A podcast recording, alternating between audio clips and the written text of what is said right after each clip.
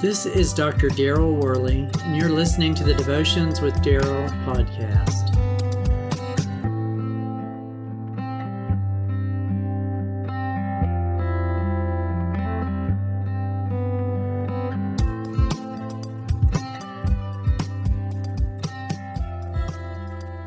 The Beatles released their famous song Help in July of 1965. The song was a huge hit in both the United States as well as the United Kingdom. They held the top spot in both countries for three weeks.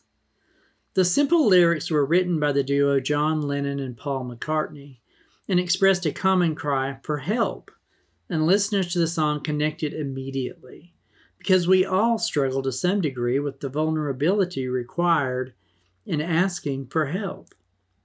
But the sad truth is that we all need help at some time or another.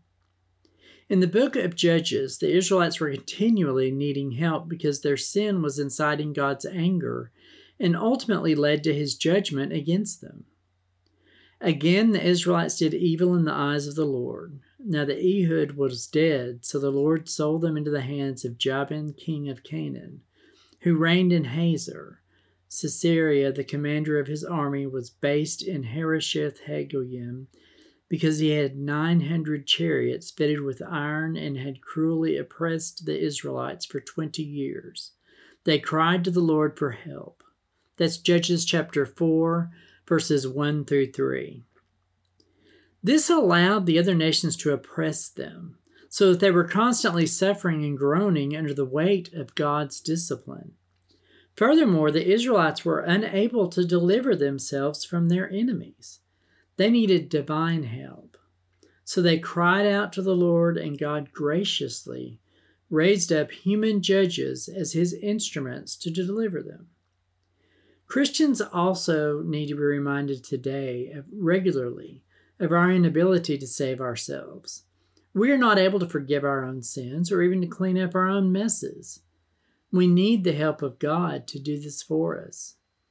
The truth is that we are not part of the solution. We're the problem. So we need outside help for a solution. The good news of the gospel of Jesus Christ is that God intervened for us, giving us the solution for sin. Through faith in Christ, our sins are forgiven. We receive the Spirit of God and are enabled to obey the commands of Scripture. Through faith in Christ, we receive the Spirit of God and are able to obey the commands found in the Bible. Through faith in Christ, Christians receive the help we so desperately need.